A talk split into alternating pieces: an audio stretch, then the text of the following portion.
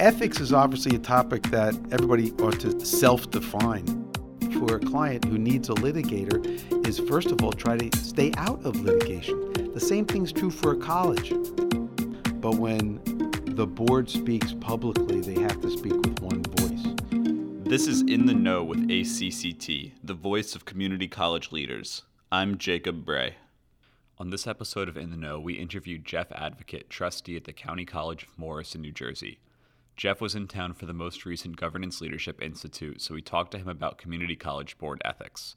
He's been an attorney for nearly four decades and had a lot of good advice regarding ethical dilemmas trustees might encounter. I guess right off the bat, how how do you recognize an ethics problem? Well, first of all, first of all, um, I think I, I, ought to reveal to your listeners that I'm an attorney for almost 40 years, and it's kind of ironic that you're asking an attorney about uh, issues having to do with ethics, but I'll do the best I can, okay, under those circumstances. Um, ethics is obviously a topic that everybody ought to self-define. Uh, nobody should tell anybody else what's what is ethical to them and what's not ethical to them. But the question that you ask is important because, as a trustee board member, you need to start to think about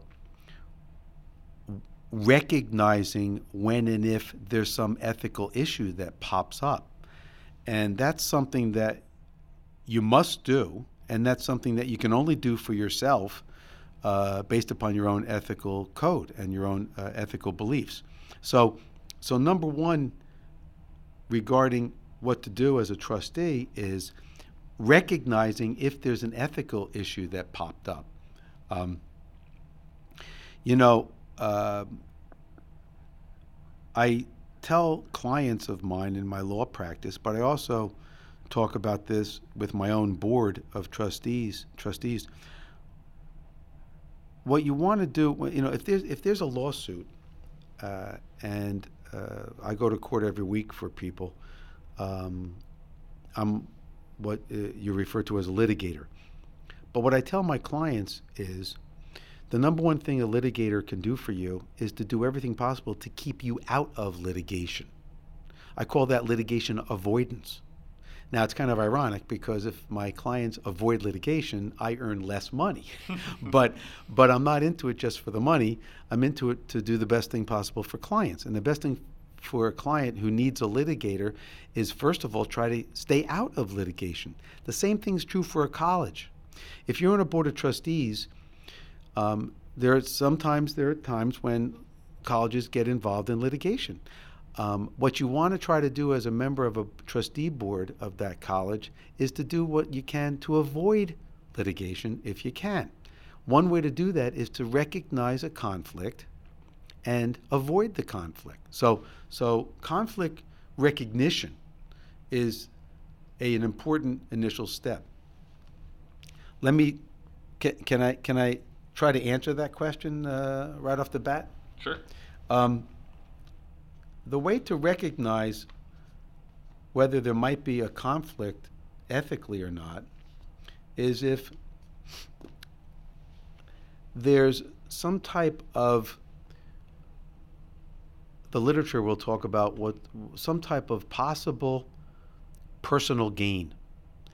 Now, listen to the words I just used. Some type that means it's kind of nebulous because there's many different types.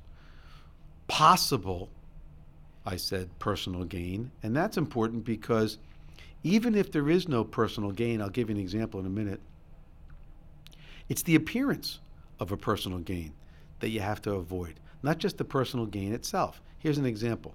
Let's say I'm a member of a board of trustees and I happen to be friends with a contractor who submitted a bid to build a new building on our college campus. Well, if I vote to approve that guy's bid, it might look funny because I know the guy. And all somebody has to allege see, I'm, I'm throwing in all these legal terms, right? Allege. It's easy to allege lots of things, by the way. All somebody has to do is allege hey, you voted for that contractor because you know the guy maybe you're getting some benefit out of that. And the first person that's going to say that is the second contractor who submitted the bid that we didn't approve. So I don't want that to happen. And, uh, and trustee members should, trustee board members should not want that to happen. The appearance that something was wrong. Now, I, if I vote for that contractor's bid, I'm not going to get any benefit out of it in reality. But there's an appearance that I might have, and that's what you have to avoid. So that's what I mean by the appearance of a personal gain. If there's anything like that whatsoever, and I say whatsoever, that's, a, that's another good way to put it because my barometer that I suggest to board members is very low. The minute you have an inkling in your mind that there might be some type of a conflict, automatically act like there is because that's the only way to avoid as many as you can. Um, and uh, so I wanted to answer you by telling you that, that that's really significant, trying to make sure you can recognize that there's an issue that you got to deal with. What do you do when there is an ethical conflict? Okay, if, if something like this pops up, there's a couple different things that you uh, should do to, to deal with it. The one I like best is to use a vote known as abstaining. Some people call it rec- recusal. Um, it means stay away from the vote that has to do with a possible appearance of a conflict of interest. There's nothing wrong with abstaining when you have the reason to do so. It's not avoiding your work, it's actually the best way to handle your job. So, the best way to vote for something if you're involved in some way or have the appearance of being involved is to abstain. Let me give you a, an actual example. Every year, my board, one of our resolutions, our annual resolutions, has to do with a list of about a half a dozen banks that our school uses in its banking and finance work. Uh, banks where we have uh, accounts that generate interest and, and there might be some loans back and forth, and banking and financial work. Well, I always have, in my legal practice, I always have a relationship with at least one of those banks on that list. Uh, a relationship that has to do with my law office. So every time when I get that resolution, I always abstain because I don't want it to look like I voted in favor of a list of banks and I have an affiliation with one or more of them. I don't want to look like I did my bank a favor. So I always would abstain in that regard, and that way it keeps it crystal clear. You know, a bank that's not on that list for our school to use is not going to get mad at, at my vote because I voted in favor of an alternative bank if I abstain. So that's one way to handle it. Another way would be to talk to the uh, board attorney. Uh, just about every board in the country has a board attorney to talk to, and, and run the idea and the problem by the board attorney and, and see what the board attorney can give you in terms of advice. The attorney might say, No, I don't even feel that is a conflict. Or the attorney might say, yeah, why don't you uh, think about abstaining under a certain situation? Or they might discuss it some other way with you. So the board attorney, one of the reasons why they're there is to help you with these kind of issues. I'd also talk to the board chair. Why not discuss it with the board chair? The board chair might have experience with these kind of problems, and that's another reason why the chair is there to give you some advice. And by the way, you also it doesn't hurt to talk to other members of the board, whether they're the chair or not, you're supposed to work as a group and you're supposed to be friends and you're supposed to work together and you might give each other advice. Hey, everybody, uh, do you think I have a conflict with X, Y, and Z? Because I, I, I, know I know this person and I've had dealings with this person. What should I do? See what they say. And another way to handle the problem is look at the board policies and manual that you have developed uh, with regard to these issues, uh, many times they're incorporated in your bylaws. There should be, and if there's not, by the way, I recommend that there must be uh, a code of ethics that uh, is involved in your bylaws, and that will probably have uh, some language that will help you address how to handle it. By the way, if it doesn't, you need to revise your bylaws, which I recommend, and uh, on a regular basis, and uh, that'll give you some guidance on how to handle the situation. Those are some ideas on how to handle an ethical problem if it pops up. Mm-hmm.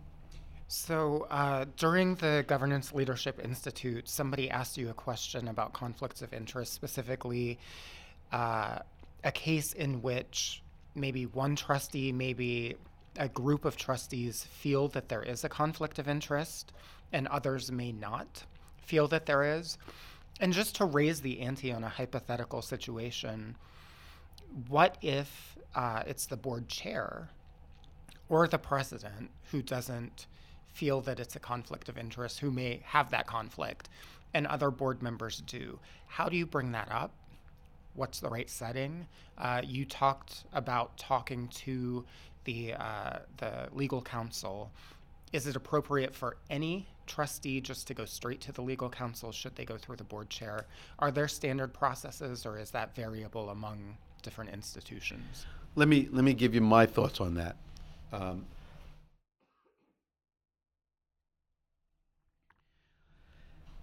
there are times that, although you work as a group and and usually uh, most of the time you become friends with each other, but there are times that are can be awkward on uh, different issues like the one you're talking about. And if if I felt that another member of the board was in some type of uh, conflict of interest or possible violation of their fiduciary duty of some sort, um,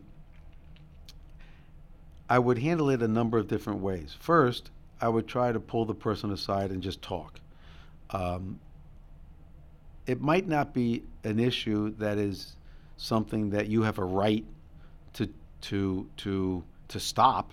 Uh, if another member of the board feels strongly about their position, like it or not, they're allowed to have that position. But on the other hand, it might be something soft that you can just talk talk through and, and maybe have that other trustee rethink their thought their their position on it and they might say, you know what, thanks a lot for talking to me about it. I didn't look at it that way. That's number one. But if it's a bigger issue that's more um, kind of uh, difficult to deal with uh, and might cause a lot of friction, absolutely the board attorney is the person to go to. The attorney uh, can um, put out fires a lot easier than anybody else can sometimes because they are the one that is objective. They're the one that is legally authoritative. They're the ones who can get your message across without the message having to come directly from you. Um, and uh, many times, uh, I think that that's part of the uh, board attorney's job to um, to uh, put out potential fires. And uh, I know there have been times when our attorney has has done that uh, in a very professional way. And by the way, eventually th- a lot of dust settles. Uh, when when problems like that kind of arise, they can be talked about, and one or two meetings later, everything's okay again. Um, so uh, you're asking a very pragmatic question, but there are um, kind of personal, common sense ways to handle it, I, I, in my experience. So all, all of these conflicts that we've discussed have been pretty much uh, contained internally. And, at a lot of uh, localities, the local media pay a lot of attention to what goes on on a college board. Uh, and sometimes there may be perceived um, ethical uh, compromises or perceived conflicts of interest that may or may not be real, but somebody could be investigating. Are there ways that you would recommend to limit uh, communications so that the per- perception of conflicts or ethical compromises may, uh, you know, may be better under control? Absolutely, and uh, and uh, I have a couple answers for that area. Um, first of all, one of the one of the uh, responsibilities of the board chair is that very responsibility, in my view. The board is, consists of a number of different people, uh, all of whom are allowed to voice their opinion and vote on resolutions any way they feel is the right way to vote.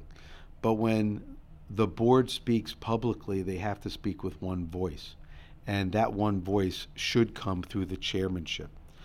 So, so um, my advice to board members would be this um, make sure your board chair speaks on behalf of the board. And when that happens, make sure that you don't speak publicly for the board as a whole, because you shouldn't conflict with what the chair, uh, the chairman does. So that that that's that's kind of uh, an unwritten black letter law uh, as far as I'm concerned. But I would also add something else. When you want to avoid problems, you know, you know, we live in a world of investigation these days. And when you want to avoid problems, you can't avoid investigation of problems. So what you do is you have to be open to the public as much as you uh, you're required under the law. But what it means is do your job, and and by that I mean be a really good trustee. When you do open your mouth, when you do vote on a resolution, uh, you know, be the one who read the background information so that you're speaking with an accurate voice. Use the data that you your school has developed and statistics that you can rely on. Um, speak with authority. Take notes that are accurate notes, uh, relatively succinct but accurate, and ones that show that uh, your board just didn't sort of willy nilly vote on something as if they couldn't care less. They gave it thought. They reviewed it. They had committee meetings about it. They have research that they're relying on and substantiate the work that you do. And then, you know, any investigation in the world would be fine when uh, it'll reveal the fact that you've all done your work and you followed the rules and you um, uh, have policies that are appropriate and your decisions were made on solid ground. Uh, having done that, you should have nothing to worry about in terms of the outside looking in. In another episode, you spoke a little bit about uh, being really careful with email text, um, potentially even social media for some trustees. Is there anything that you'd like to add from an ethical standpoint about written communications? Well, uh, actually, what I would do is uh, uh, re- reiterate the thought that um, just be careful and cautious and, and, and intelligent about it. Um, I, I, I think it's it is worth reminding your listeners that um, everything can be used. So make sure that there's as little as possible that can be used against the school. Uh, you know, your job is to always do what's right for the school. Um, you know, I, I, don't have to tell your listeners this, but um, never lie, never uh, uh, uh put things in writing that you, um, when you, there's no reason why you can't speak personally about it. I'm not saying change your vote. I'm not saying uh, uh, uh, fabricate information. None of that stuff should happen. But just be cautious about uh, putting your thoughts in black and white because sometimes if you make a mistake, you, you kind of wish you, you were biting your lip. Once in a while, in terms of, of putting things in writing, bite your lip, talk in person, and deal with it on a more personal level. Uh, I think that's what a board ought to do. If you liked this episode, check out our other episode we recorded with Jeff about what new trustees should know before getting started. It's titled Attention Trustees, This Episode is for You. Remember to subscribe so you're notified when we release new episodes. Thanks for listening. We'll see you next week.